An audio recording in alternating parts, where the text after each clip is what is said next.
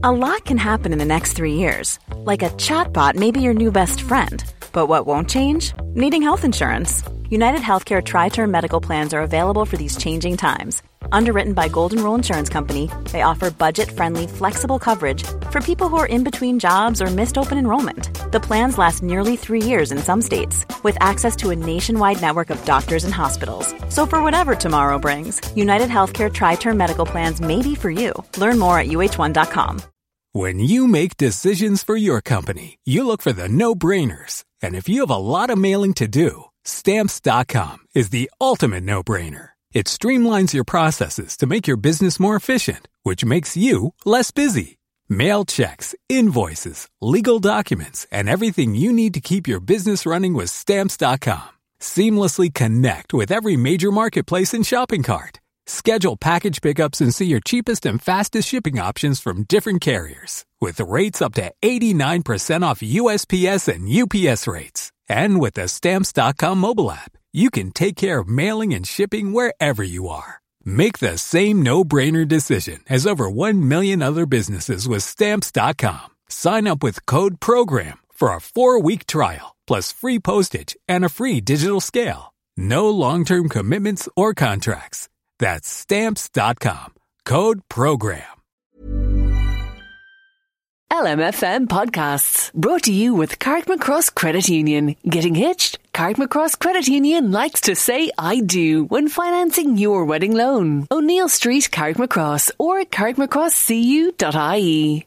The Late Lunch with Blackstone Motors, the Renault Selection Used Car event is now on. If you want to save thousands, check out this month's offers, including low APR finance, two years warranty, and roadside assistance. Terms and conditions apply.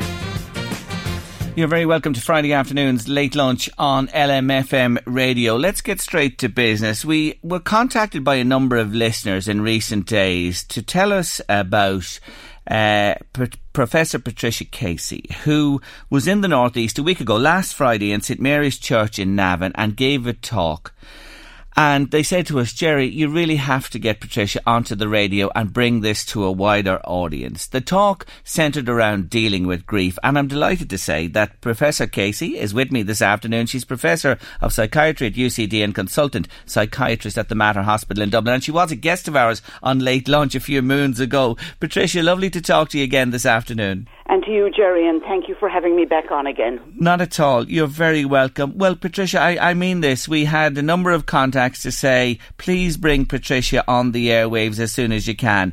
Patricia, you went there last week and you talked about dealing with grief. Now, I want to take, tell listeners, in case they don't know, you lost your son Gavin yourselves to cancer back in 2017. So this is quite fresh with you. Actually fresh. It was 2018. Gavin passed away in January. Oh, I'm sorry. It was 18. No, sorry. Not at all. So we're just over the first anniversary three three months ago, um, two two and a half months ago.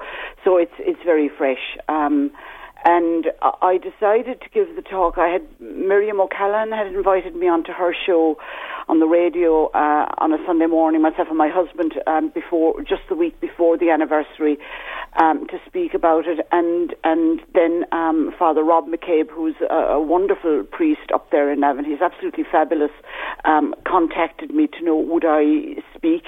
Um, I've met Rob once or twice before, and I thought this is a really genuine man, so I'd be very happy to oblige.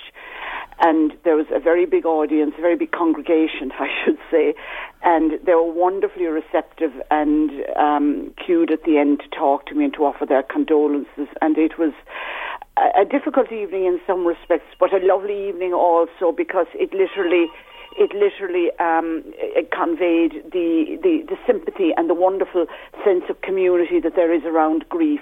So so that that that was the, that's the background to it. Yes. Now. Your grief is recent, and to lose a son is a devastation for any family. You, are still coping, I take it, with this. It's just over a year on, as you say. It continues.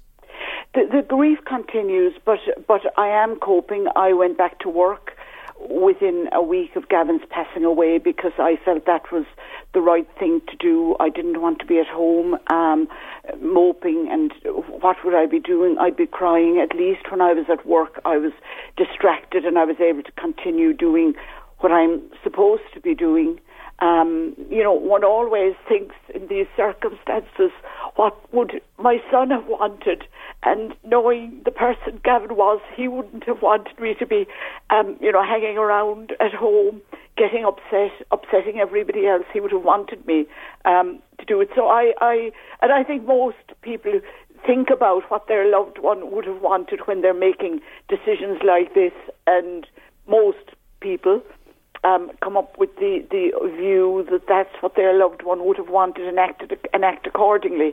Um, so that's what I did, and um, you know we we do nice things together. My my husband and my other son and myself. Um, we we all have our moments, but we do very nice things together, and um, we're we're getting on with life. And getting on with life and making yourself busy is something that you decided to do. Is that, and I, I, don't mean to be cold about this, is that a good strategy in a way to try and occupy your mind? Like you had your work and uh, a very busy woman you are to go to. Other people like may, may not be as busy as you. Is it good to maybe throw yourself into something new, do something like that? What's your thoughts around that? Well, it's something I've thought long and hard about because some people might say if you're too busy, you're actually avoiding it. You're mm. it out of your mind. You're constantly distracted by the things you're doing at work, whether you're working as a farmer, a secretary, a doctor, whatever um, when you're occupied, you're not really dealing with the grief. But of course, if if everybody, when they were on, uh, uh, you know, assailed by a tragedy like the loss of a loved one, if everybody did nothing, the world would grind to a halt because so many people are grief stricken, you know, people people die, you know. Mm. Um, so so I think it, it, there's a lot of individual variation in this as well. Some people just can't bring themselves to go back for a few weeks and feel they need the space to process it. In our case, Gavin had been unwell for 17 months. Um, we had guessed the, the outcome wasn't going to be good, although we tried to keep ourselves positive, and we certainly tried to keep Gavin positive. Um, Gavin, to the day he, he died, thought he was going to get well again.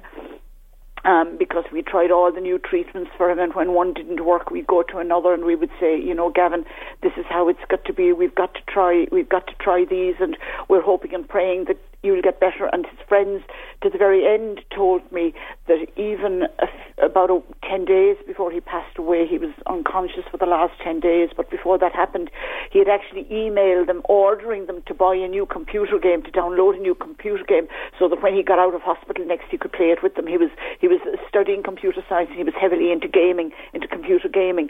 So so he was positive to the end, and we tried to keep ourselves positive as well. I certainly did by saying we're trying new treatments they sometimes do work. They often don't, but they sometimes do. When we have to do this, we have to do the best we can for mm. Gavin. So there is individual variation about it. This roundabout answer to your question is that at least we had time to prepare for the yes. possibility of death. But some people don't. If somebody dies suddenly, if if if God help us, there's a suicide or an, an accident, a road traffic accident of some sort. Um, or, or whatever, even even as uh, you know, death through by murder or something. People just don't have um, the time to process the possibility of loss, and in those circumstances, it might well be that that, that you need a month or two to just get your head around what's happened. I know when Gavin got ill, we had we didn't. He was diagnosed in August. It took us until Christmas to really get our head around the fact of what had happened. So I think that's all the more so if somebody dies unexpectedly and suddenly, and and and and that pe- people need time to, to to to think about it and yes. mull over it and understand and work out what's happened. It's called processing. And so, in those circumstances, some people just can't work. Mm. Um, and I wouldn't in any way pass judgment on people who who do that. It's there is so much individual um, um, variation in this. In, in, what you say there, I'm just listening to you intently. There is two distincts, really. If somebody goes suddenly, there is no time. When, when, you know, and you always keep hope right to the very end, but in a way, there's a path prepared for you. You're coming into the grieving process. You know, I just hear what you're saying there as well. They're quite two distinct areas. But here's something I wanted to ask you, and it's very important for people who are going through this today. With your son, who was such a brave fellow, the, the question of, of telling people that they're not going to get get better. I know you've written about this in the context of this as well, and you didn't say anything to him. You never told him. It never came up.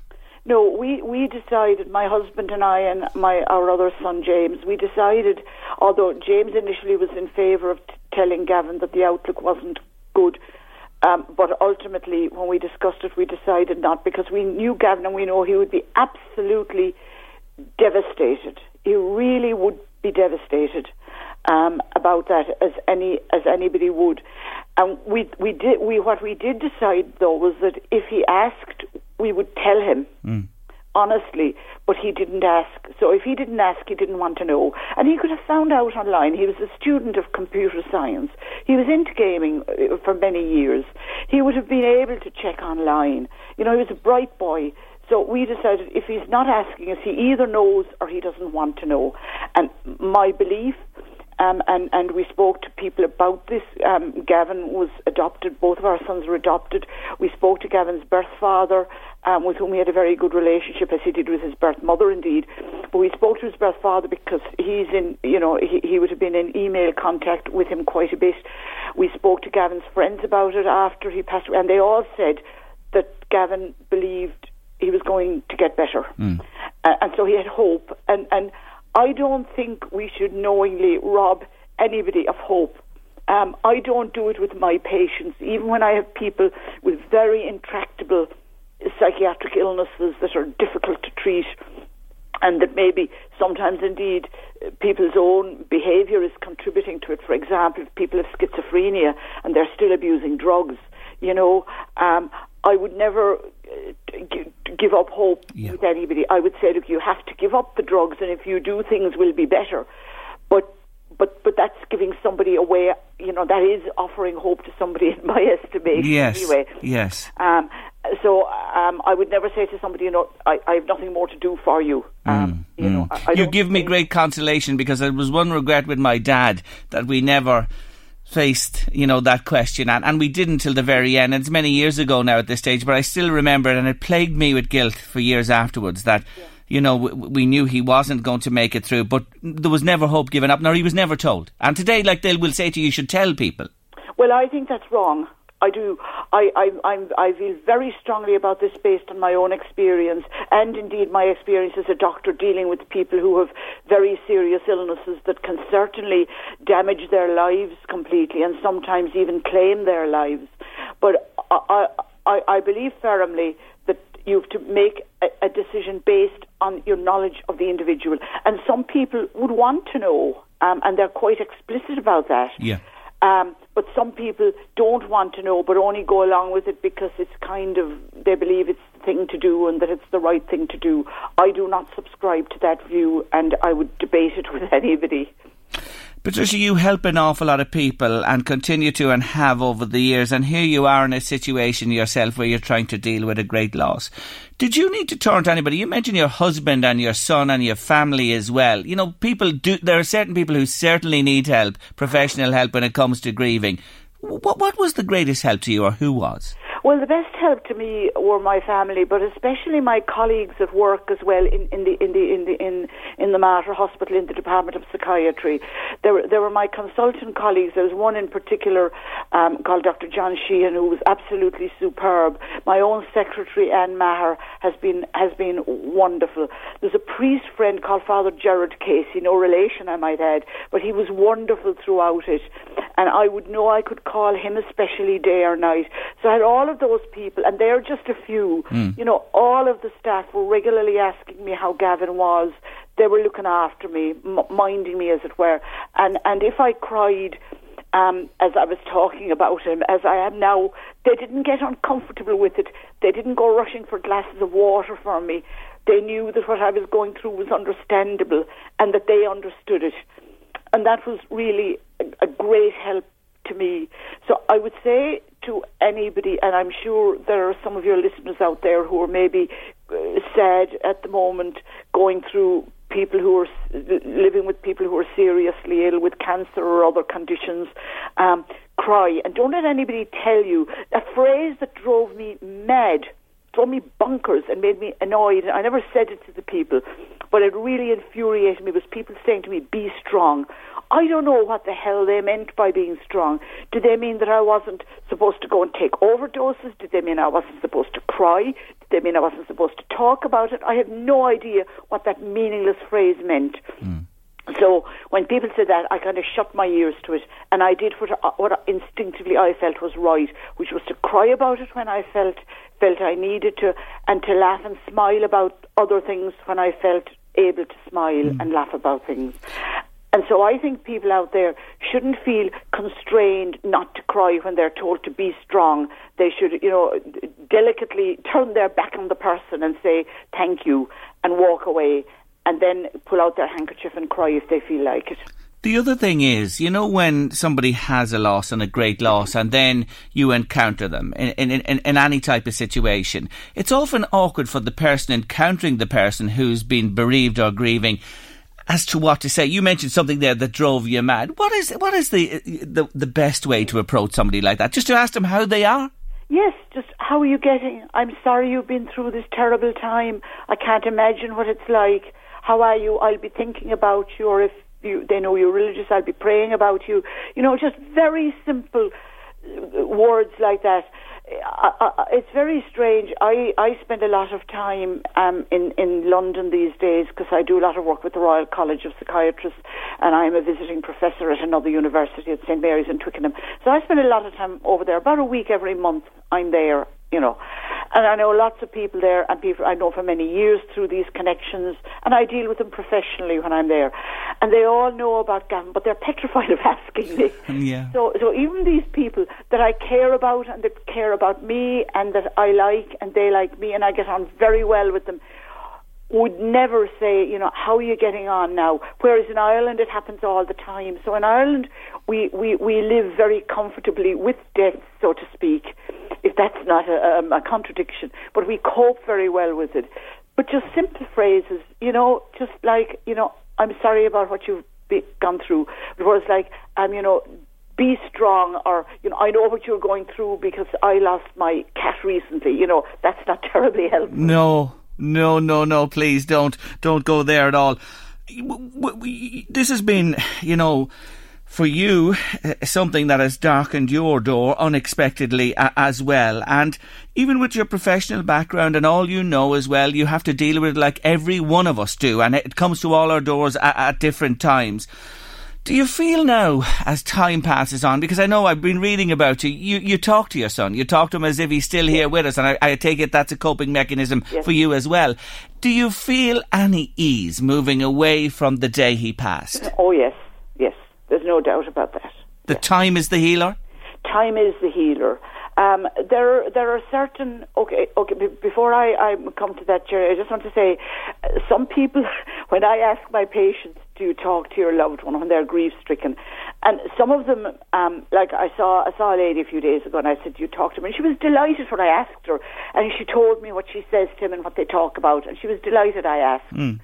But other people are afraid to tell me in case that I suggest they need hospitalisation, yes. medication, that they're becoming unwell and psychotic talking to the person, um, carrying mementos of them, like, you know, if somebody wore a particular piece of jewellery or maybe a little chain, cross around their neck or something, all of those things can give comfort and, and, and help you to feel close to the person. And they are comforting, and talking to them is comforting. So anybody who is doing that should absolutely feel free to do it. there was a funny occasion once when I was I was over in England at the conference, and I had given my talk, and and, and it, it was it was about last November time, and it was dark at about four o'clock, and I was coming out of the conference room and walking down to my accommodation, and it was outside. I had to cross a quadrangle to get to the accommodation, and I was telling Gavin about the conference and what I had said and what it was about, and I looked around, and there was somebody behind me and I thought, oh my God, they're, they'll, they'll be alarmed. They actually weren't. And then I realised they probably think I'm talking on my mobile phone. So if people think that others are going to be alarmed, they won't because they'll think you're having a conversation with somebody on your mobile phone. Yes, I know. And listen. Uh, and I was going to answer. I'm sorry to cut across you. No. Your question about about about coping yes. and, and that. The one thing, and, and my profession, my professional um, training, and and that has led me to appreciate, I suppose, the difference between grief that where you're getting on with it and that's normal, and where you need to seek professional help. I've noticed there's a tendency nowadays to constantly refer people for, for grief for bereavement counselling, mm. and there's actually, firstly, at a professional level, there's no need to do that. If you're grieving normally, and by that I mean you're able to talk about the person, you're able to look at pictures of them, and, and maybe not at the beginning of grief, because the, the, the, early stages, the first few months can be very difficult for many people. But if a few months have passed and you're able to look at the person and you're able to talk about them, and talking about them to others is a great help as well. If you're able to talk about them, it doesn't matter if you're still crying or not. If you're getting on with your day to day life and beginning to feel good again, and I know people feel guilty about beginning to feel good again. I've been through that, and somebody, um, a, a neighbour of mine, was bereaved uh, many, many years ago of a young child. I remember him saying to me, you know, when, when, when, when we began to feel better, we began to feel guilty, but there's no need to because that's a sign that you're healing. And, and I think once that's beginning to happen, you're getting on with things. You really don't need any professional help. Most people don't need professional help. It's a natural process it's a bit like bonding with a child when you have a baby. It happens naturally. It happens naturally when you lose somebody that you'll grieve. So you don't really need any help unless there are certain um, red flags. And the red flags for people who are listening are that you can you you know you're two or three months into the grief, four months into the grief, you still can't talk about the person. You're you're not able to do your work because you can't concentrate. You don't feel up to getting up in the morning. Um, you, you're you're not able to look at photographs of of him or her. Um, they're the red flags. But if if you can do those things, despite the fact that you're still crying and you can at times have good moments, then you're okay. You don't need professional help. And the research evidence is that actually getting professional help when you're grieving normally can actually be damaging to the grief process. It's like, you know, a wound that's healing. If you start picking at it, you'll you'll you'll you'll you'll cause, cause it to to bleed again and to maybe fester. So so if you can use that analogy, um, of, of, of the wound uh, from the loss of somebody, and then you're beginning to feel better and to cope. That's the wound healing, and you don't need to go to a grief counsellor who will have to open up the whole thing again and start talking about it all again. There's no need to do that, and it's it's it's dangerous to do so, and I would advise against it. Now, having said that, as I said, occasionally people do need professional help, and some people even uh, the grief can turn into a depressive illness. And I certainly have people whom I've given antidepressants to who've been still grieving abnormally two years down the road and can't get on with life. That's a different ball game. That's a different uh, a, a different area we're into at that point. But you know, otherwise there isn't any need for professional help, provided you have somebody to talk to.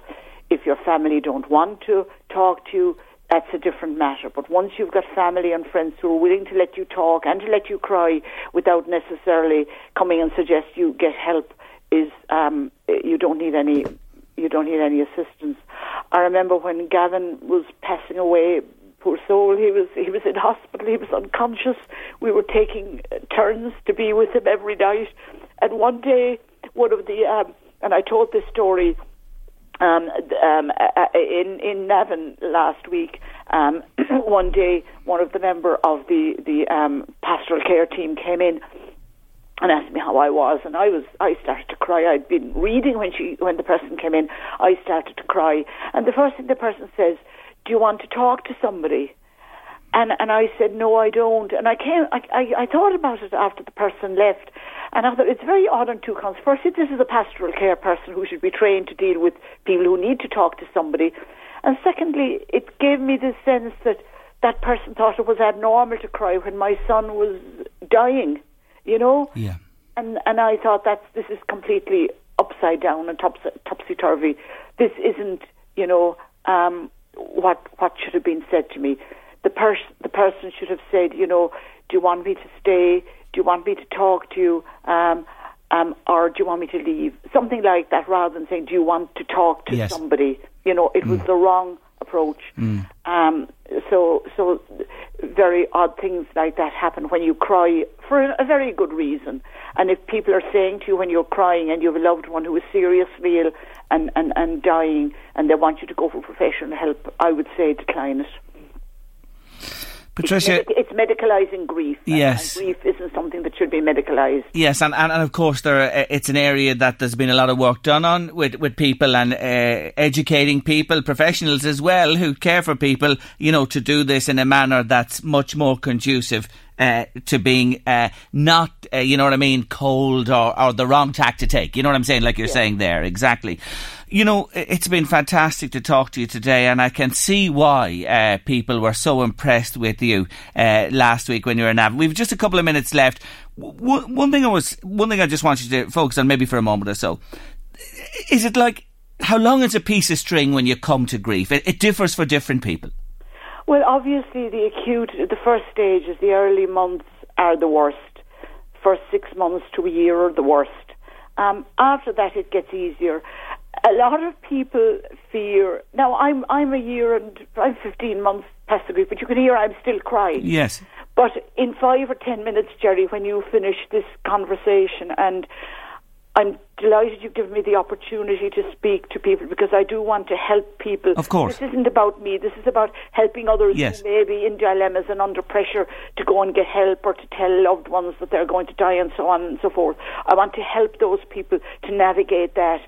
But when I finish this conversation with you, I will be, um, go, you know, I'm not in the office today. I'll be going back to doing my, my office work. I'm sitting here at the computer. I'll be back online doing my emails. In an hour's time, I'll be sitting down, um, having having a, a, a cup of tea and a sandwich for a late lunch, and maybe reading a book or listening to some nice music and enjoying it.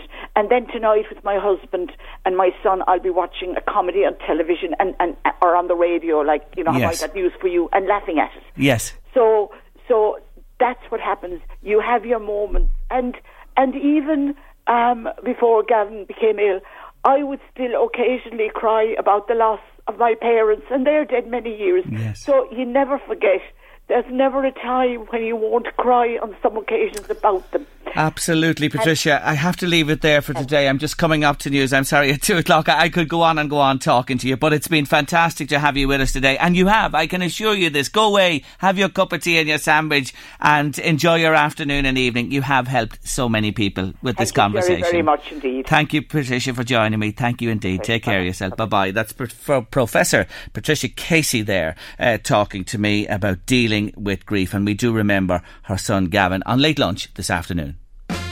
The Late Lunch with Blackstone Motors, the Renault Selection Used Car event is now on. If you want to save thousands, check out this month's offers, including low APR finance, two years warranty, and roadside assistance. Terms and conditions apply. It's her debut novel, which was one of Margaret Madden's picks on March Book Club here on Late Lunch. And when Margaret recommends, we all pay attention, don't we? 47 Seconds is a gripping crime novel by Jane Ryan. And she's in studio with me today. Jane, you're very welcome to the show. Thanks, Jerry. Thank you very Thank much. Thank you for joining me. Now, there's quite a transition. You are well known for your short stories. Big jump from short story to novel? Huge. For me, certainly there was. Could I just, before I even start, Jerry, could I say to you, a huge thanks to Margaret and a huge thanks to you and this show because you've championed my book. I would have said, as an author, the hardest thing was to write the book. In my naivety, I didn't actually realise the hardest thing is to get it onto the shelves, get it into the shops, and get it into people's awareness. So, huge thanks to you, Margaret, and all the listeners. You're so welcome. You're so welcome, and it's well deserved, let me say. But we'll, we'll, come back to that in a minute because that is an interesting discussion. But to make the jump, it, it, it, it's not just today I'll do a short story and tomorrow here's the novel for sure, for sure. I would, have, my mother wrote poetry, now she was never published, but I have stacks of her poetry at home. And poetry to me was all about the beauty of the word. The short story is about the beauty of the line, if you want to say. I think it's quite difficult. You have to weigh every word for a short story. It's, it's quite challenging. And I would have written, say, four or five. I suppose I have about 10 short stories now, really, but they would have taken me quite some time. And I would have done it as much as a learning exercise about the craft as actually about the stories.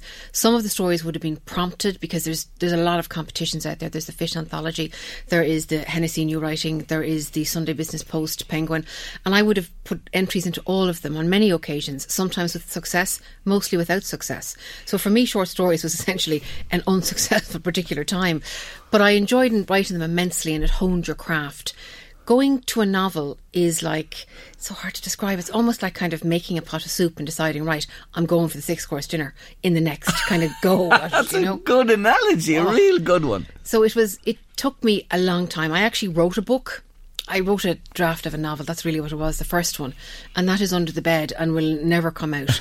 that was very much my apprenticeship. And forty-seven seconds is, I suppose, it's the result almost of eight years of learning my craft. You know, practicing my short stories, uh, failing desperately at poetry. I did a lot of online courses that just suited me. Um, and I, I, built it all towards, and a lot of research towards 47 seconds. If at first you don't succeed, try, try again. I think that's your mantra. That is absolutely. It's. I tell you, had a T-shirt now for that, absolutely. I and, and you get knocked back. I mean, and it's part of it. Every author will tell you, or anybody who publishes anything will tell you, you get more refusals than you ever get acceptances. And I literally had tons for the first book. I innocently sent it out to I don't know how many agents, lost count, and they all came back. And it's funny, in an age of email, I hope this isn't too rude, but in an age of email, you don't get the PFO, you just get the FO. So I was I was rightly stuck, you know. I love it. And it was it was it was there was a, there was a moment, there was a tsunami moment there when I thought as I put the original book under the bed, I said that's the end of that now. Mm. But writing has always been an itch with me. It's been a nag. And I decided I would have one more go. I read an awful lot of police procedurals. I read a lot of crime.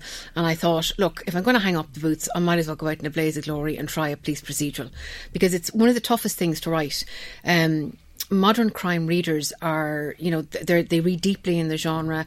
They're quite critical, highly intelligent. They read it in between fiction and non-fiction, and they expect quite a lot of. Well, that's way I can describe it is I hung my story on a skeleton of fact and then I built the fiction onto that. And modern crime readers expect that if they're reading and if they're investing in a detective, that he or she will be as true to life as possible. Mm. Be that in their personal life, be that in their life. Everything runs parallel and not sequentially, complex character, but also the nature of the policing. They expect it to be absolutely up to the minute and bang on. Well, you've created that character for sure in Garda Bridget Harney, and of course, the villain of the piece as well, Mr. Flannery. But you see, you in your DNA have the law you know what I'm getting at? Yeah, I do. And connection to the law as well. So this is all obviously welled out here. But seriously, you have done an awful lot of work, background work as well, uh, to put this uh, between these pages of the covers of this wonderful book. Now, I know you went at this a few times, as you said, and eventually you send it in and bing, that email comes up. Describe that moment. I was trying oh, to picture it. It is that is a moment where I was literally, and it's funny. I I was almost expecting kind of the email came up and it, it pinged onto the screen and I soared. I mean, I physically leapt up off my seat. I was buzzing, zinging. I kind of expected almost like a Shrek moment where it's a man on a horse going, here yay, here yay. And it comes in in an email and there was the contract. We would like to offer you a contract and a three book deal. And I, I literally, I mean, my whole world was spinning. Everything was happening and everything was possible at that moment. So I have the email framed and I was up in my bathroom and I look at it and I'm having a bath.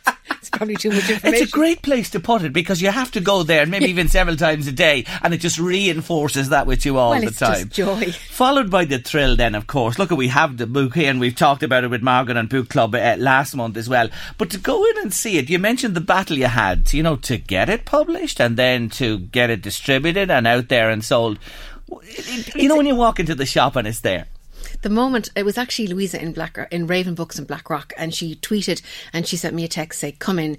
She had said to Poolbeg, "I want it before anybody. I want whatever kind of proofs, whatever. Come in because I want to show it to her."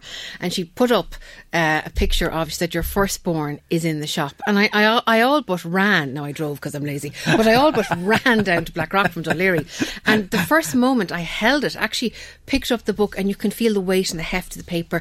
You can feel the stock. It just and you put your hand across the front cover and you can feel 47 seconds. It's slightly raised. That was a huge moment yeah. for me. I mean, that was literally, I, I, I couldn't, it's hard to put in words. I'm a writer, it's hard to put in words, but it was like holding it, you know, you know only my third child, I have two boys, and it was my third child, that moment. And it just, and every time I go into a bookshop and I touch it, it's like, it's heaven. Mm. It's and just, it's the first of three, as you said there with the deal. And the little uh, uh inscription on the cover is nice as well, isn't it? Crime fiction has a new voice and it's a strong one, gritty and addictive. Fans of Jane Casey and Jo Spain will devour it. Margaret Madden signed that for you the very one. Lovely endorsement. Lovely. It was, and it was it, that moment when I saw it. And remember, see, I didn't actually. Poolbeg hadn't told me. Margaret, uh, Margaret and I hadn't met at that point, so I didn't know what the front tag was going to be, or who, or what, or if there was going to be a tag. So the first time I saw that was actually in the shop. So it was just, I mean, it was it was a very very emotional moment for me. Louisa remembers it saying it was genuinely moving and kind of laughs at me, but I was nearly in tears because it, it's you get you write the book and you've put such blood, sweat, and tears as you should rightly into the book, but you do, and then you get a contract after trying and trying, and then the book is published and you think it's done, it's in the world, you know, let it go forth, but it doesn't go forth because mm. there's so hmm. many other books going forth. And by Margaret giving me that tag, by her reading a kind of a, a digital proof, an early digital proof, going through all the mistakes and all the bits, by her doing that, it just it it elevated the book, and then you took it took it onto the show, and just people now notice it, and it's it's incredible. It's like to champion a writer, and I'm not I'm, I'm not in the first flush of youth, so to, to, to champion this old Dolly and her book is just exquisite. Oh my God! Don't be putting yourself down like that. I have to look in the mirror myself every morning. I think I'm still bloody young. Give yourself a break, there, young one, will you? Oh, Come on and listen. We love that's it. We love to champion people like you because that's that's what this is about. You know what I mean? Encouraging others. You know, there are possibilities there no matter what stage in life you're at. And my God, you've had an, interesting career. You know, accountancy, technology around the, the, the millennium year and all flying for you. But in a way, didn't work f- really force your hand on the writing. It sure did. About eight years ago, um, I was kind of I was in a situation where um, I was on maternity leave and I was made redundant, and it was a very challenging time for me. So I I I, was, I became redundant at that point, and I was fighting it in the EAT for about two years. And during that period, I found it difficult to sleep. I, I would wake up at night. I didn't want to wake my husband. I didn't want to wake the kids. So I would go downstairs and I would write. Now definitely the writing from that particular time was from the heat oppressed brain. No. It's that time of the year. Your vacation is coming up. You can already hear the beach waves, feel the warm breeze, relax, and think about work. You really, really want it all to work out while you're away. Monday.com gives you and the team that peace of mind. When all work is on one platform and everyone's in sync, things just flow wherever you are. Tap the banner to go to Monday.com. Hi, I'm Daniel, founder of Pretty Litter. Cats and cat owners deserve better than any old fashioned litter. That's why I teamed up with scientists and veterinarians to create Pretty Litter. Its innovative crystal formula has superior odor control and weighs up to 80% less than clay litter. Pretty Litter even monitors health by changing colors to help detect early signs of potential illness. It's the world's smartest kitty litter. Go to prettylitter.com and use code ACAST for 20% off your first order and a free cat toy. Terms and conditions apply. See site for details. Many of us have those stubborn pounds that seem impossible to lose, no matter how good we eat or how hard we work out. My solution is PlushCare PlushCare is a leading telehealth provider with doctors who are there for you day and night to partner with you in your weight loss journey. They can prescribe FDA-approved weight loss medications like Wegovy and Zepbound for those who qualify. Plus, they accept most insurance plans. To get started, visit plushcare.com slash weight loss. That's plushcare.com slash weight loss. Question about that. But I did start characters that I wanted to maybe bring into books. I did write, scratched out a few little short stories, and it reconnected me to writing when I say reconnected, I had enjoyed writing in school and I had enjoyed writing in kind of late teens, early 20s, but I hadn't written for about 20 years. Mm.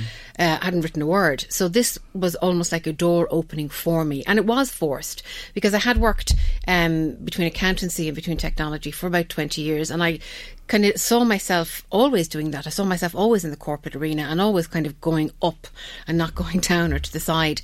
So this was a shock to me. And writing helped me reconnect enormously. Also, there was like a paradigm shift because I thought, right, I'm really enjoying this. I'm going to try and tap this vein and actually get something published. So I started that particular route, and then I took a job with my husband, and I now work with him part time. I may be in, on the glamorous radio show today, but I'll be doing my invoicing on Monday. But so it, it kind yeah. of made my life shift as well. So it, it has added enormously to my quality of life. You mentioned EAT. I better tell them what that is. That's the Equality Appeals Tribunal, and yes, I know that sorry. it's not easy for anybody, I'm sure, to go through a situation like that, uh, and plays on the mind. But look at writing and your characters and everything in a funny type of way yeah. probably took you through that that that period in your life.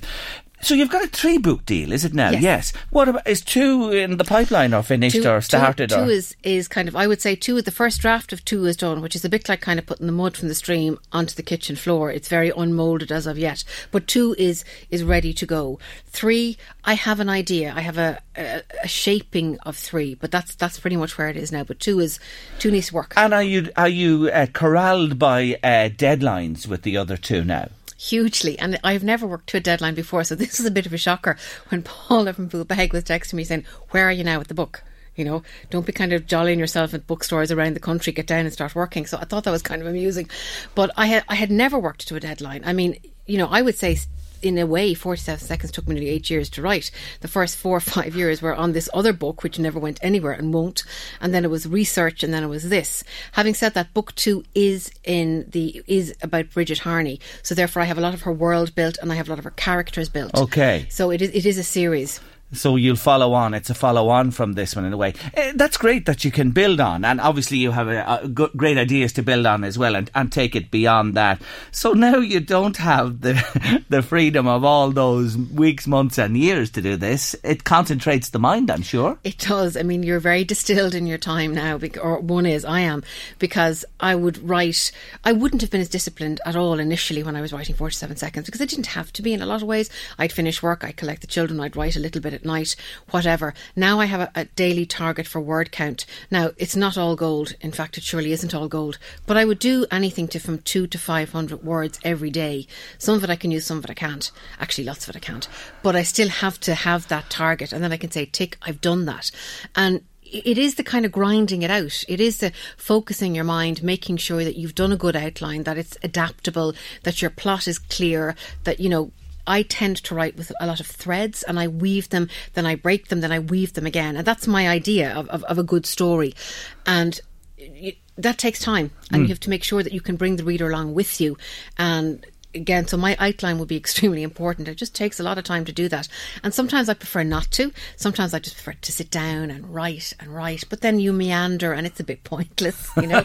so I have to focus now.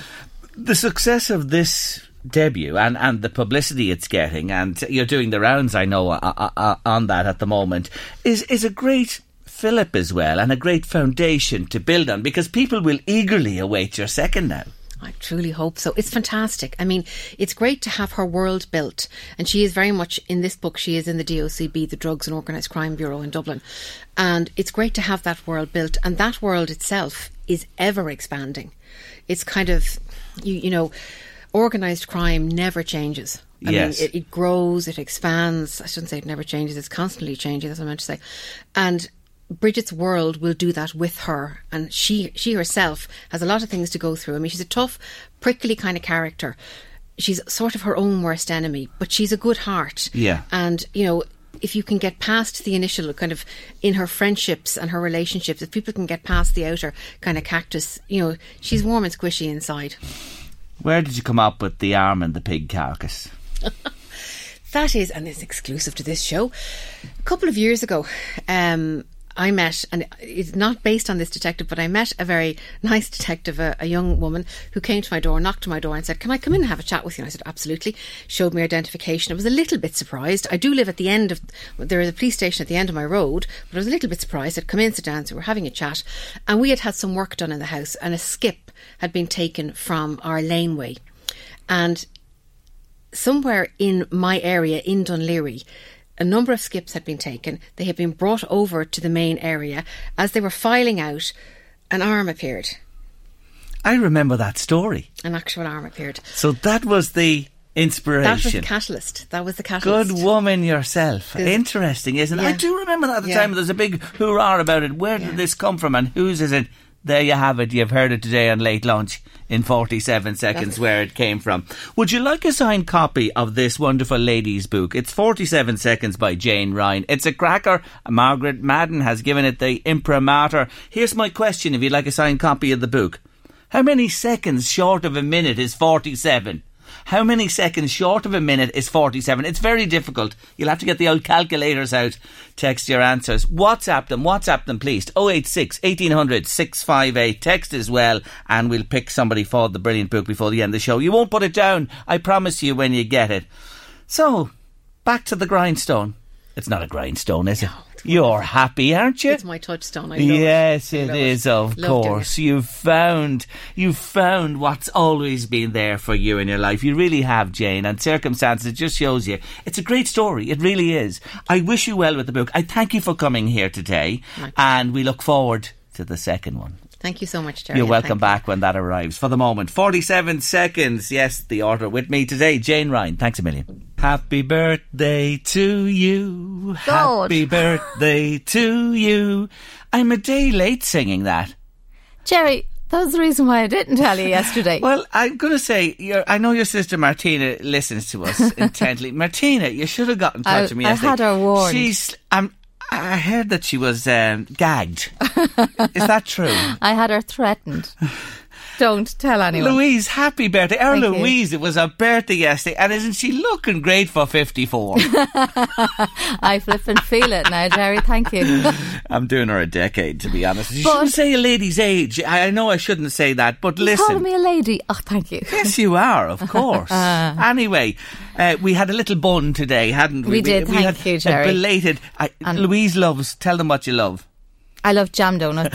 I went to McCluskey's this morning. They were just coming in hard on the tray, and we had one each with a cup of tea and another little thing as well. Anyway, uh, happy birthday Thank to you. you. And, and I have to say, there was method to my madness why? because, well, you see, today I've been getting, you know, yourself knows and the station knows, so I've been getting all the happy birthdays today. So I've eked my birthday over two days. so this year I've had two days of birthday. Well, I can tell you it's ingrained now for the future. Tough luck. You ain't going to get by us mm. again, young I called woman. a few choice names well, today sure. as well, oh, she I? was, she was, she was, she was. And rightly so as well. Anyway, belated happy birthday Thank to you. you. Enjoy. Now, did you see the story? I just wanted to mention this uh, about a lady called Simone Burns. You mightn't know who she is, but she's originally from Belfast and she goes by an Irish name as well, I think O'Broin.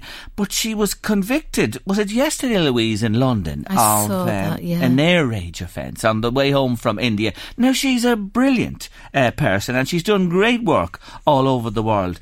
But she had a few drinks on an Air in India flight and she Three. got three, but she got really abusive with the staff.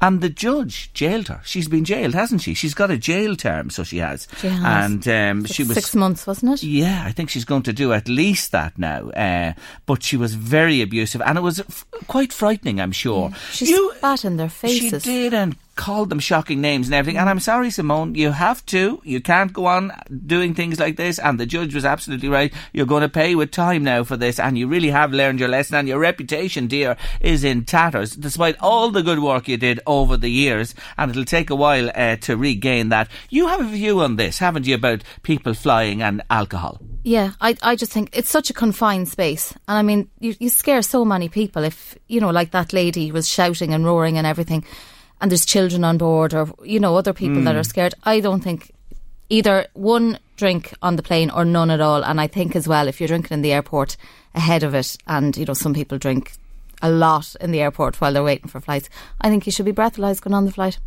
Do you? Yeah. Now, not like, oh my God, if you have one drink, Yeah. you're not allowed. But like, if you are over a certain and you are clearly drunk, you shouldn't be allowed on the plane to start with. Because there's going to be problems. Oh, there may be There problems. may be. Now, chances are you'll just get on and fall asleep. Yeah. But, you know, air rage is Isn't a that thing now. interesting? Oh, listen, and people, a lot of people are nervous flying anyway. And Mm. if you have somebody making a scene or, or, or anything like that, it's certainly worse. It's And an it can cause interesting point you make. You know, you can't drive a car. Yeah, and you know you're on a many thousand feet up in the air. Yeah, well, like if you're if you're causing a scene in a pub or somewhere, you can be thrown out. I mean, you can't get thrown out of an airplane. Yeah, well, they can divert it somewhere and upsets the whole journey for everybody, Mm. and it's a, it's a real pain in the neck for people. So you have a feeling. What do you think about that, folks? That I'm not people- trying to be like you know. I, Mm. I know I have an, a drink on a plane or whatever, but I just don't think it should. I think there should be something be brought in to stop it. Do you know what I saw happening uh, a couple of years back? I was collecting my son from the airport, and I watched uh, a checkpoint just down from the. Uh, where you collect your cars in the airport at the, one of the car parks in the airport itself, and going out the road from the airport towards the M1 there, the big roundabout. Uh, the Gardaí were pulling people in and Oh, you never think breathalyzing. of that, yeah. They were breathalyzing people coming off the flights. So do you know the way you could have a few drinks on the way transatlantic or home from Europe or that? Yes, they were breathalyzing people off flights, and it just woke me up to that as well. You know that you really do. If you're taking drink and you get into a car to drive from the airport, bang, you can be caught as well. But Never interesting, that. that lady won't, I'd say, cause any more fuss on any plane that she's on from here on in. I wouldn't think so, to be honest with you. But uh, my God Almighty, I can only imagine the fear that was in people reading about it anyway. Well, Uh, that's it. And it was it a four o'clock in the morning flight or something? So it's very early. Yeah, and a long flight as well. served. Absolutely. Just want to mention something that's coming up the weekend. Our Lady of Lourdes Church in Drogheda is celebrating its 60th year. It's 60 years since the iconic church was built, and they're having a big concert in the church this Sunday evening featuring Liam Lawton, Leah Barnville, the soprano, and the Lourdes Youth Choir. Tickets will be available uh, at the sacristy up until then and on the door at the night. 7 o'clock, Our Lady of Lourdes Church celebrating 60 years this very Sunday. Let's head in towards our 2.30 break on late lunch. Hard to believe it's almost two years ago since my next guest was in studio here with me on late lunch. It was the end of an era, we believed, at that stage. Have you ever been to the Forge at Carnaross? I was. Oh my God, I was only the once, but I'll never forget it. But it has a huge following and it was built up over 18 years by Pauric and Irene White. Pauric was with me a couple of years ago to tell me his story and he's back with me today for an update and it is great to see you again. You're looking well. Thanks very much, Jerry. Great to see you. Thanks for having me in. When you were here last time, um, probably it's fair to say you had no intention of leaving the forge or getting out of the of the day to day stuff there. Remind us what happened you. Yeah, back um, last last February, two years, um, I had a just a bad bout of health. I I don't like to dwell on it too much, to be quite honest with you. Um, I was in the right place at the right time, and I survived from it. I had clots in my lungs, and, and my heart stopped. I was in the hospital when it happened. So, um, speaking to doctors, um, after that, they, they the consultants decided they said stress was the thing that, that, that kind of triggered a whole lot. So um, they asked me what I worked at, and they said probably your your your, your work and, and just a build up of, of, of work and pressures of work. Um, it didn't didn't react with my body too well, so that's probably what happened. So they, they advised me to, to, to try and make changes in, in, in my career, and um, and that I did. Um, we we put the forge up for sale, and the market the market didn't react too well to it. Although in, in the heel of the hunt, it, it did react. But we had made a decision, and we'd shaken hands with, with the, the person that's in it now, uh, Raymond McArdle. So um, the uh, we had shaken hands on that. The deal was done, so I, I wasn't going to I wasn't going to renege on that particular deal. So Okay, so you didn't manage to sell it, but you've Raymond took a lease from you on the place, and he's been running it since last year. last June, Raymond moved in last June, so we did with his team, and um, we've been he's been in and, and been very very successful. He's just taken his time. He's trying to capitalise on what we had what we had already done over the, over the eighteen years. Um, I don't know whether many people know Raymond McArdle. He, he's very well known, so he is actually as, as a chef. Um, his flamboyant food and his modern style of food, but he didn't come in with that attitude. He come in with the attitude of a very very modest attitude, actually, to to to try and, as I said, capitalise on on what we had built.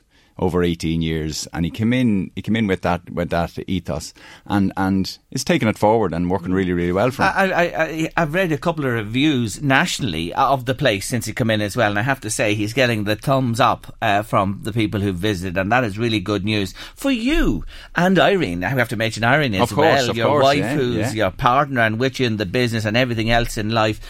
To leave it after 18 years, tough. Oh, it wasn't an easy thing to do. No, definitely not an easy thing to do. Um, we we we toyed with the idea of running ourselves and putting a manager in, and, and a lot of different different scenarios were there. We decided to to wholeheartedly sell it first. That was our first decision to try and make a clean break and cut away from it because of what happened happened, Mm. um, and we had to we had to just try and make a clean break. It didn't work out. Um, so Raymond approached me. He made a phone call to me or messaged me on Facebook. I think did I sell? I had been in touch with him myself and himself and, and another fella, John Sharkey, actually met up in, in Dundalk for, for a meal one night, just shooting the breeze and see how we were getting on. And um, they knew I had been sick, so they were kind of just catching up on that. I'd been in college with the two lads, um, but. Uh, yeah, so we, it was just a catch up after after a, a period of about 19 years, I think. Uh, um, yeah, about 17 years.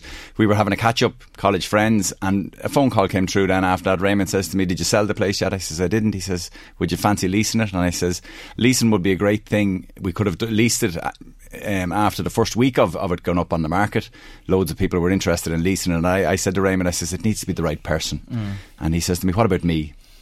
And I, as soon as he said it, I said, yeah, that's great. We'll go with that. Let's wasn't that. even a second thought for that Mm. one. You, you still lived beside it, the place. Oh, we still live in yeah, yeah. We're in the houses, the cottages beside it Yeah. It's hard looking across, thinking I should be going in there today, or I built that over eighteen years? Do you ever have feelings like that? Of course you do. Yes, you, you wouldn't be natural. You wouldn't be human if you didn't. It was it was our, our labour of love to build. it. We we built the forge. Myself and Irene built the forge up from nothing. It was it was it was very very very very. Um, dilapidated I was suppose. Just it was habitable but but needed an awful lot of work. And we did that we did that ourselves. We, we didn't go and borrow big money for it or anything. We Mm. just did it um, and people support us the local people supported us and it was great and it was appreciated our food we were doing. And it just went from strength to strength then you know. Um, but we, it, it it's not easy. It's not easy. At the start it wasn't easy. Now I'm, I'm a little bit more used to it. I was helping him last last year. I used to give him a little bit of a hand. You know put him in the right direction. And same with Irene. Irene was giving giving him a hand as well because Mm. you know you can't you can't come away from a place you can't just turn your back on a place after 18 years it But just it, yeah. Here's the thing: both of you now are going in new directions. For yourself, first off, you're teaching. I'm teaching. Just to say, Jerry, just if you don't mind me going back a little bit, uh, the hardest thing about about uh, giving up the forge was um, was not working with Irene.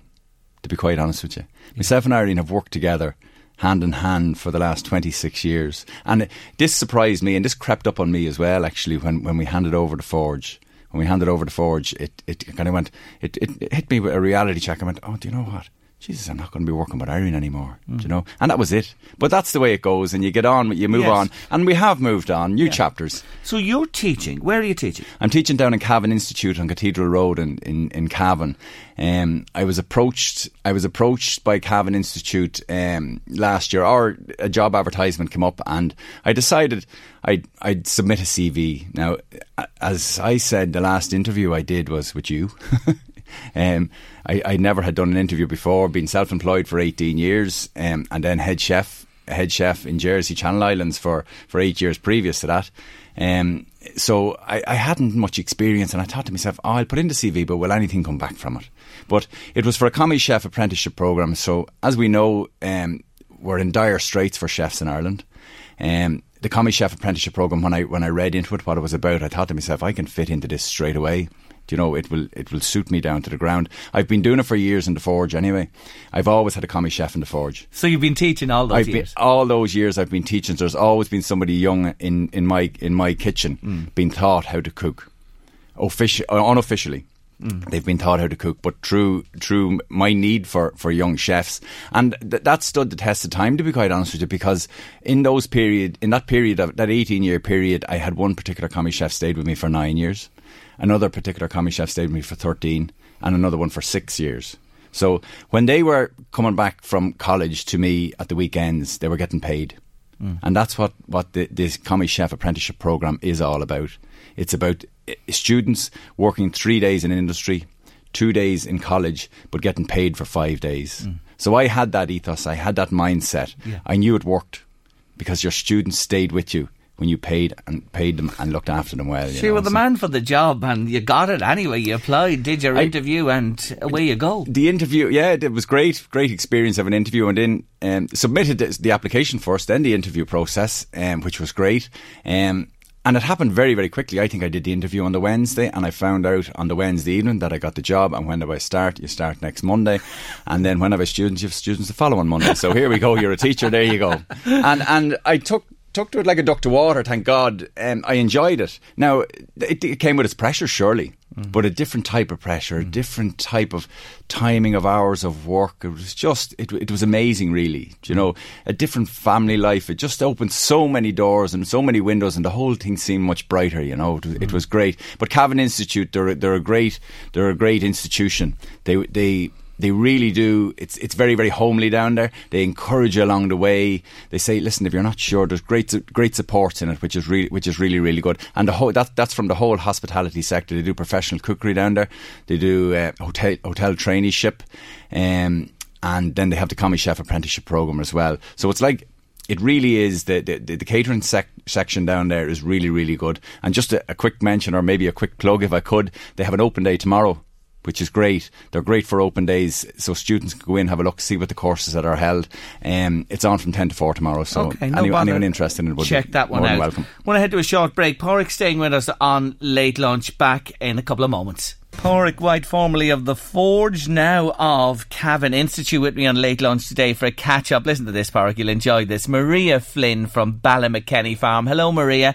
She's on the road listening to late lunch on LMFM, and she's just called in to Karen to say she's on her way back, you won't believe this, from delivering purple potatoes to Ray McArdle at The Forge restaurant in Carnaross. Good girl, Maria, and I believe every bit of that because Ray has Ray has the very, he's the very same ethos as myself. Um, supporting local, supporting yes. local, and even just last Friday, um, I was I was. Uh, bringing a couple of the Erasmus students, collecting a couple of the Erasmus students and bringing them back for dinner to our house. And, and I, I pulled up on the side of the road and I says, lads, just give me five minutes here. And I went into one of my neighbours, grabbed a black bag off them and I picked a big bag of, of wild garlic. So Ray was delighted. So it's all about local, all about oh, seasonal. Yeah. And, and, I'll tell you, Maria, uh, Ballymakenny farm, what can I say about it? They're terrific people down there. They're innovative and they're bringing agriculture and vegetable growing back to what it was one day here. And I, I every success she gets down there, she thoroughly deserves. Let's come back to you and Irene.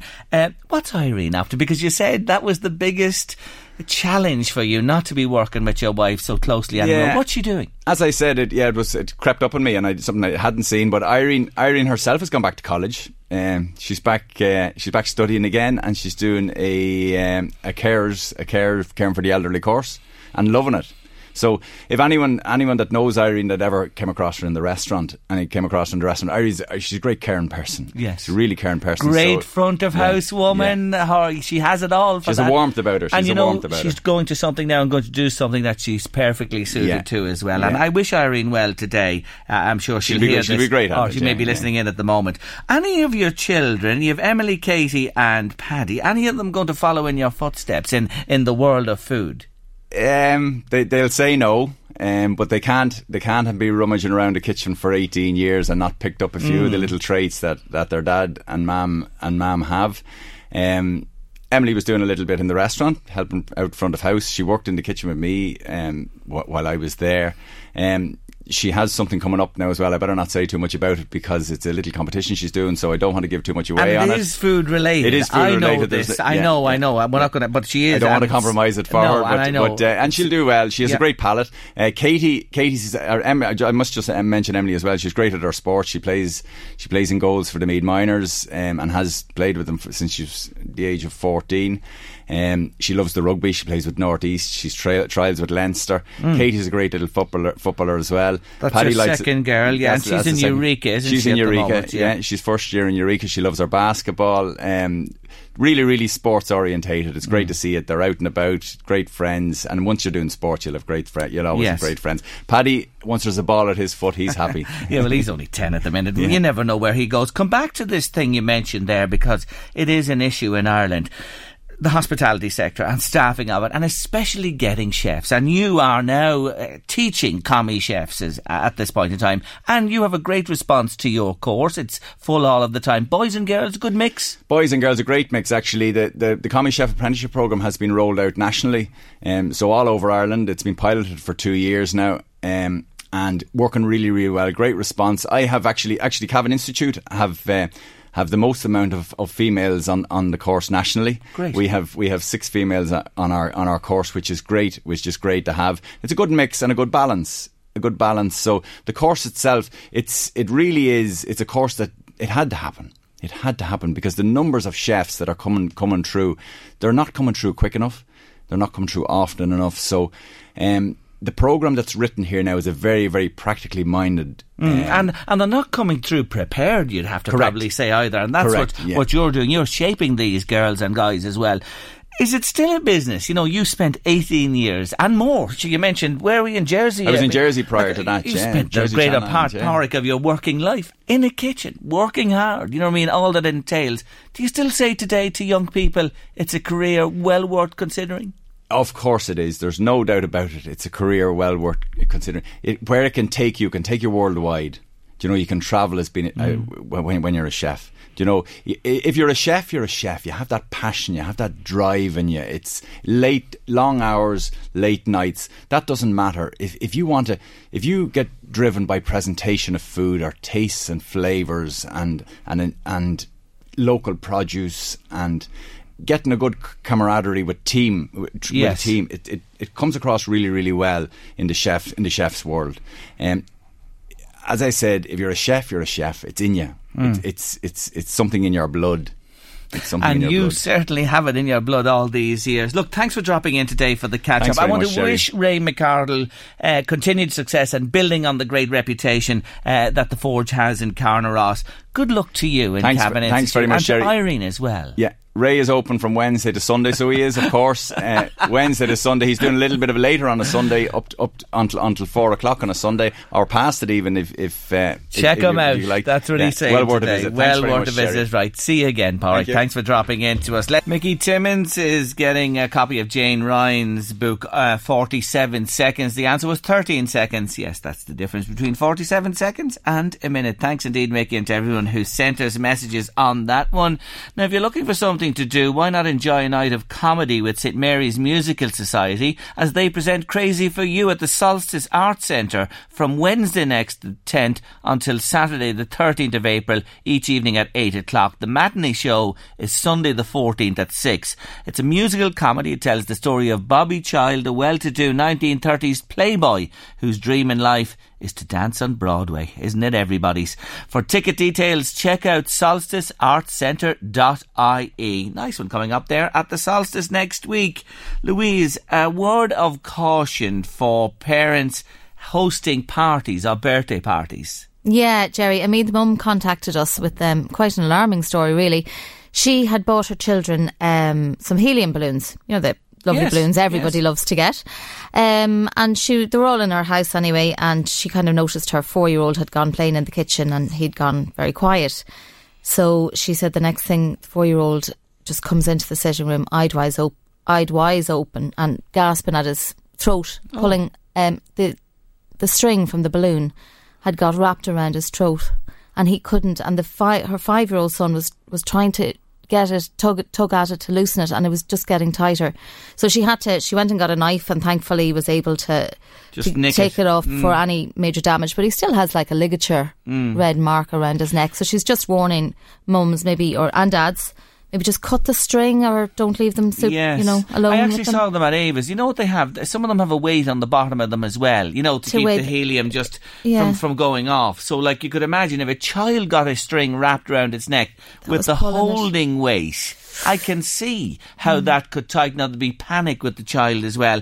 A word of caution, you can never be too careful. There are so many dangers around a home even, and like a, a, a happy occasion like a party. Very frightening that Isn't it can it? happen just Yeah, in, so- within minutes. Just be wary. The helium balloons and the strings and the weights and smallies and uh, strings getting wrapped around their necks. Be careful. Always be careful. And thank you indeed for getting in touch with us. Uh, just to remind everybody on that one there. What did you? We were talking about the veggie burger the other day and uh, Can't say the that anymore. The veggie whopper. Why? Can't say that anymore. There has been a similarly a vote in the EU, and you cannot say veggie burger anymore. Well, it has to go to a full vote, but um, they those names kind of are, you know, synonymous with meat. So- so they have to find their own. All the veggies have to find their own Burger is meat. burger, sausage, uh, steak, a scallop. They Mm. can't be attributed to any vegan To anything that's vegan. Products. So will we have uh, what will we call them? tofu triangles.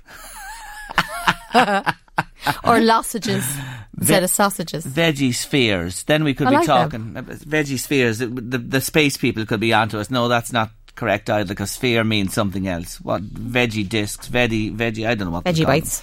Anyway, whatever rocks your clock. Good luck to you. Imagine you can't no can't no longer bur- burgers. oh, this world of ours hasn't it gone crazy? Anyway, you having a bet on the national? Yes, Are you? yes, I Any definitely tips? am. Um, no, well, my sister reckons Valseur Lido, my sister Martina, Martina. she reckons, which is I think sixty six to one at the minute. Valseur Lido, is that Lido? Lido or L-I-D-O. Rachael Blackmore, a, a lady on board there. Might be the say first you'll get lady to any win. money on that horse. Any money. I like the name Joe Uh, Farrell. What's the name? Joe Farrell, isn't it? Is it? Sixteen to one. God, I just like the name. Yeah, it's just the, it's like the name of a person. Of course, our own Tiger Roll locally, who won it last year from County Meath, Gordon Elliott. By God, he's had some start today. The first two winners at Aintree. Tiger Roll is the favourite to win it again this year, two in a row. It had, has happened before. Um, Lakeview, where's Lakeview there? I'm looking Lakeview lad. That's my Lakeview lad. We're going with thanks to Brian. Brian is the my tipster. Lakeview lad is the one for us. Anyway, what are we talking about, myself and Louise? We haven't a clue. No, we haven't. So, Louise, you wanted to go back to the veggie stuff. You, you've had an update, have you? There's more to talk about on the veggie front. Well, I don't know whether it's an update, but we've had people um, texting in Yeah. um, about, you know, suggestions, what you'd call them. So, veggie muffins, veggie pancakes, uh, veggie bites. they're out there and they're they're coming up with good suggestions. Veggie patties, I'm sure somebody else can say as well. This is just for names, is it, that you're talking about? Yeah? Yes, because we can't, well, according to the EU, we may no longer be able to call veggie burgers veggie burgers Okay. or veggie steaks or anything like that to do with meat. Anyway, I think I'll stick to what they're normally called burgers and and, enjoy them. Now, while you're talking about that, and, and related to it is, did you see this story today from um, I don't know which newspaper it is now. I, th- I actually think it's from the Journal.ie, where green schools have come under fire from the Irish Farmers Association over their meatless Monday teaching pack. Did, did you see this one? Yes, this is um, it's it's quite a kind of a, an ongoing thing at the minute. An Taisce, um, have got this pack together for schools Mm. to, I suppose, encourage teachers to try and get students to eat less uh, meat. Okay. So the IFA have just come out against this and said, you know, it's beyond the remit of the of An Taisce, and it's not consistent with di- dietary advice given by the Department of Health. They're saying, but the um, uh, the the on, I think it was the An Taisce have said, well, we're not apologising for trying to stay green, like. Mm. So um, yeah, so it's it's ongoing rumbling at the minute. Um, so I don't know. Would you encourage maybe meatless uh, Well, I think? I, I, I. Yeah. Well, I think. Look, at we know how important the agriculture industry is to Ireland, and the meat and the dairy industry is very important to our economy. But there's no- 120,000 farmers out there. I know, and a lot of mm. jobs, and Mm. it, it's a, it's a bedrock of what we do in the country. But at the end of the day, we know from a health perspective as well that you know what I mean. Eating a little less. Uh, meat, a little less red meat, is no harm either. You know what I mean? Uh, and you know, to encourage more uh, people to have maybe maybe one day a week. It's not much, is it? To expect one day that you don't have. I have that in my head from I was a child. You know the way you had to have Mm. either meat or chicken or fish or something along with your veg and potatoes Yeah. on the plate. It it goes meal. You know. Do you like that as well? Is that yeah, your uh, train yeah. without if you don't have that on your plate, it's not like a, a meal. yeah. I don't know why, but you just think there's something missing. Yes. Yes, and, I think that's where it comes from. It's in our psyche. It goes back and it stays with us. Of course, there'll be a bit of furore like this. I suppose they'll be afraid it'd take legs, and then we'd suddenly have a meatless Monday, Tuesday, Wednesday, and it, it might uh, grow a bit. But look, it it's no harm. Everything in moderation. Space it out. Leave it out a day or two. What about it? But anyway, there's a bit of a kick about this uh, from the IFA towards the green schools. Anyway, that's a lot on late lunch for another week. Thank you so much for your company right through the week every day. Thanks to all the guests who came to us, to all we've talked to. Thank you so much for joining us each afternoon. Your company is just vital. It's so important to us. We really appreciate you listening in every single day. Big thank you to my birthday girl producer, Miss Louise Walsh. She'll have to celebrate in the double now after not telling us yesterday. You better go and do it all again this evening, will you? I think I'll just leave now. No, sure, why not? Away you go. Away you go. You're entitled to it. Put your Don't feet the up. boss. And uh, Eddie's coming next with the drive. We are back with a brand new week of late lunch from Monday. Do join us then. And today it's goodbye in the company of ABBA. I hope your horse takes it all in the national tomorrow.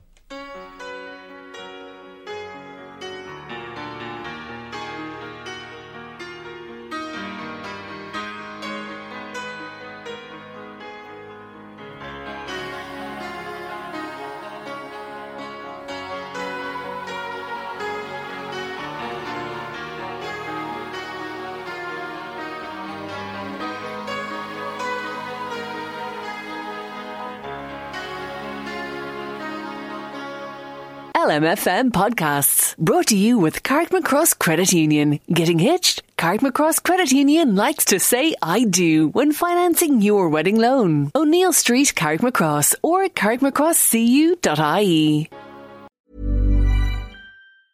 Hi, I'm Daniel, founder of Pretty Litter. Did you know cats tend to hide symptoms of sickness and pain? I learned this the hard way after losing my cat, Gingy. So I created Pretty Litter, a health monitoring litter that helps detect early signs of illness by changing colors, saving you money and potentially your cat's life. Pretty Litter is veterinarian developed, and it's the easiest way to keep tabs on your fur baby's health right at home. Go to prettylitter.com and use code ACAST for 20% off your first order and a free cat toy. Terms and conditions apply. See site for details. Hey, it's Paige DeSorbo from Giggly Squad. High quality fashion without the price tag. Say hello to Quince. I'm snagging high-end essentials like cozy cashmere sweaters, sleek leather jackets, fine jewelry, and so much more. With Quince being 50 to 80% less than similar brands. And they partner with factories that prioritize safe, ethical, and responsible manufacturing. I love that. Luxury quality within reach. Go to quince.com slash style to get free shipping and 365 day returns on your next order. Quince.com slash style.